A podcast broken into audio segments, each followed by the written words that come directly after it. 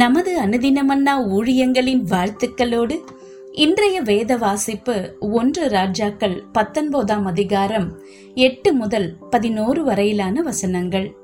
அப்பொழுது அவன் எழுந்திருந்து புசித்து குடித்து அந்த போஜனத்தின் பலத்தினால் நாற்பது நாள் இரவு பகல் ஓரே பெண்ணும் தேவனுடைய பர்வதம் மட்டும் நடந்து போனான். அங்கே அவன் ஒரு கெபிக்குள் போய் தங்கினான். இதோ கர்த்தருடைய வார்த்தை அவனுக்கு உண்டாகி அவர் எலியாவே இங்கே உனக்கு என்ன காரியம் என்றார். அதற்கு அவன் சேனைகளின் தேவனாகிய கர்த்தருக்காக வெகு பக்தி வைராக்கியமாய் இருந்தேன். இஸ்ரவேல் புத்திரர் உமது உடன்படிக்கையை தள்ளி விட்டார்கள் உம்முடைய பலிப்பீடங்களை இடித்து உம்முடைய தீர்க்கதரிசிகளை பட்டயத்தினால் கொன்று போட்டார்கள். நான் ஒருவன் மாத்திரம் மீதியாய் இருக்கிறேன் என் பிராணனையும் வாங்க தேடுகிறார்கள் என்றான். அப்பொழுது அவர் நீ வெளியே வந்து கர்த்தருக்கு முன்பாக பர்வதத்தில் நில் என்றார். அப்பொழுது இதோ கர்த்தர் கடந்து போனார். கர்த்தருக்கு முன்பாக பர்வதங்களை பிளக்கிறதும் கண்மலைகளை உடைக்கிறதுமான பலத்த பெருங்காற்று உண்டாயிற்று. ஆனாலும் அந்த காற்றிலே கர்த்தர் இருக்கவில்லை. காற்றிற்கு பின் பூமி அதிர்ச்சி உண்டாயிற்று. பூமி அதிர்ச்சியிலும் கர்த்தர் இருக்கவில்லை. பதினைந்து முதல் பதினெட்டு வரையிலான வசனங்கள்.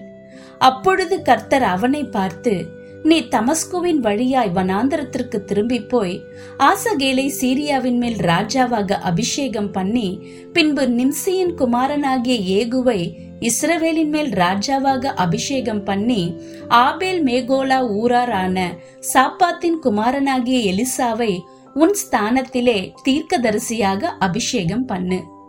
சம்பவிப்பதாவது ஆசகேலின் பட்டயத்திற்கு தப்பினவனை ஏகு கொன்று போடுவான். ஏகுவின் பட்டயத்திற்கு தப்பினவனை எலிசா கொன்று போடுவான். ஆனாலும் பாகாலுக்கு முடங்காதிருக்கிற முழங்கால்களையும் அவன் முத்தம் செய்யாதிருக்கிற வாய்களையுடைய ஏழாயிரம் பேரையும் இஸ்ரவேலிலே மீதியாக வைத்திருக்கிறேன் என்றார். இன்றைய நற்செய்தி நீங்கள் தனியாய் இல்லை. உங்களை பார்ப்பதில் மகிழ்ச்சி உங்களையும் தான். நீங்கள் இங்கிருப்பது மகிழ்ச்சி. இந்த வார்த்தைகள் மென்மையாகவும் வரவேற்கக்கூடியதாகவும் இருந்தது. ஒரு ஊரில் இருந்த ஊழியர்கள் தங்கள் மாலை நேர நிகழ்ச்சிக்கு முன்பு ஆன்லைனில் சந்தித்தார்கள். அவர்களின் தலைவர் அவர்களை வரவேற்ற போது மற்றவர்கள் வீடியோ காலில் இணைவதை நான் பொறுமையாக பார்த்து கொண்டிருந்தேன். அங்கிருப்பவர்கள் யாவரையும் எனக்கு தெரியாது என்பதினால் நான் என்னை வேற்று நபராக எண்ணினேன். திடீரென்று ஒரு வீடியோ தோன்றியது. அதில் என்னுடைய போதகரை பார்த்தேன். வேறொரு வீடியோ இணைந்தது. அதில் என் நீண்ட நாள் திருச்சபை நண்பர் இணைந்தார். அவர்களை பார்த்த மாத்திரத்தில் நான் தனிமையாய் உணர்வதிலிருந்து விடுபட்டேன். தேவன் எனக்கு ஆதரவை அருளினார் என்று நம்பினேன். எசபேல் மற்றும் ஆகாபினால் எலியாவுக்கு நேரிட்ட பிரச்சனையில் நான் ஒருவன் மாத்திரம் மீதியாய் இருக்கிறேன் என்று சொன்ன எலியாவும் தனிமையாய் இல்லை இரவுகள் வனாந்தரத்தில் பயணம் மேற்கொண்டு எலியா ஓரேப் கண்மலையில் தன்னை ஒழித்துக் கொள்ளுகிறான். ஆனால் தேவன் நீ தமஸ்குவின் வழியாய் வனாந்தரத்திற்கு திரும்பி போய் ஆசகேலை சீரியாவின் மேல் ராஜாவாக அபிஷேகம் பண்ணி பின்பு நிம்சியின் குமாரனாகிய ஏகுவை இஸ்ரவேலின் மேல் ராஜாவாக அபிஷேகம் பண்ணி ஆபேல் மேகோலா ஊரானான சாப்பாத்தின் குமாரன் எலிசாவை உன் ஸ்தானத்திலே தீர்க்கதரிசியாக அபிஷேகம் பண்ணு என்று கட்டளையிடுகிறார். ஆனாலும் பாகாலுக்கு முடங்காதிருக்கிற முழங்கால்களையும் அவனை முத்தம் செய்யாதிருக்கிற வாய்களையுடைய ஏழாயிரம் பேரை இஸ்ரவேலிலே மீதியாக வைத்திருக்கிறேன் என்று கர்த்தர் எலியாவுக்கு உறுதியளித்தார்.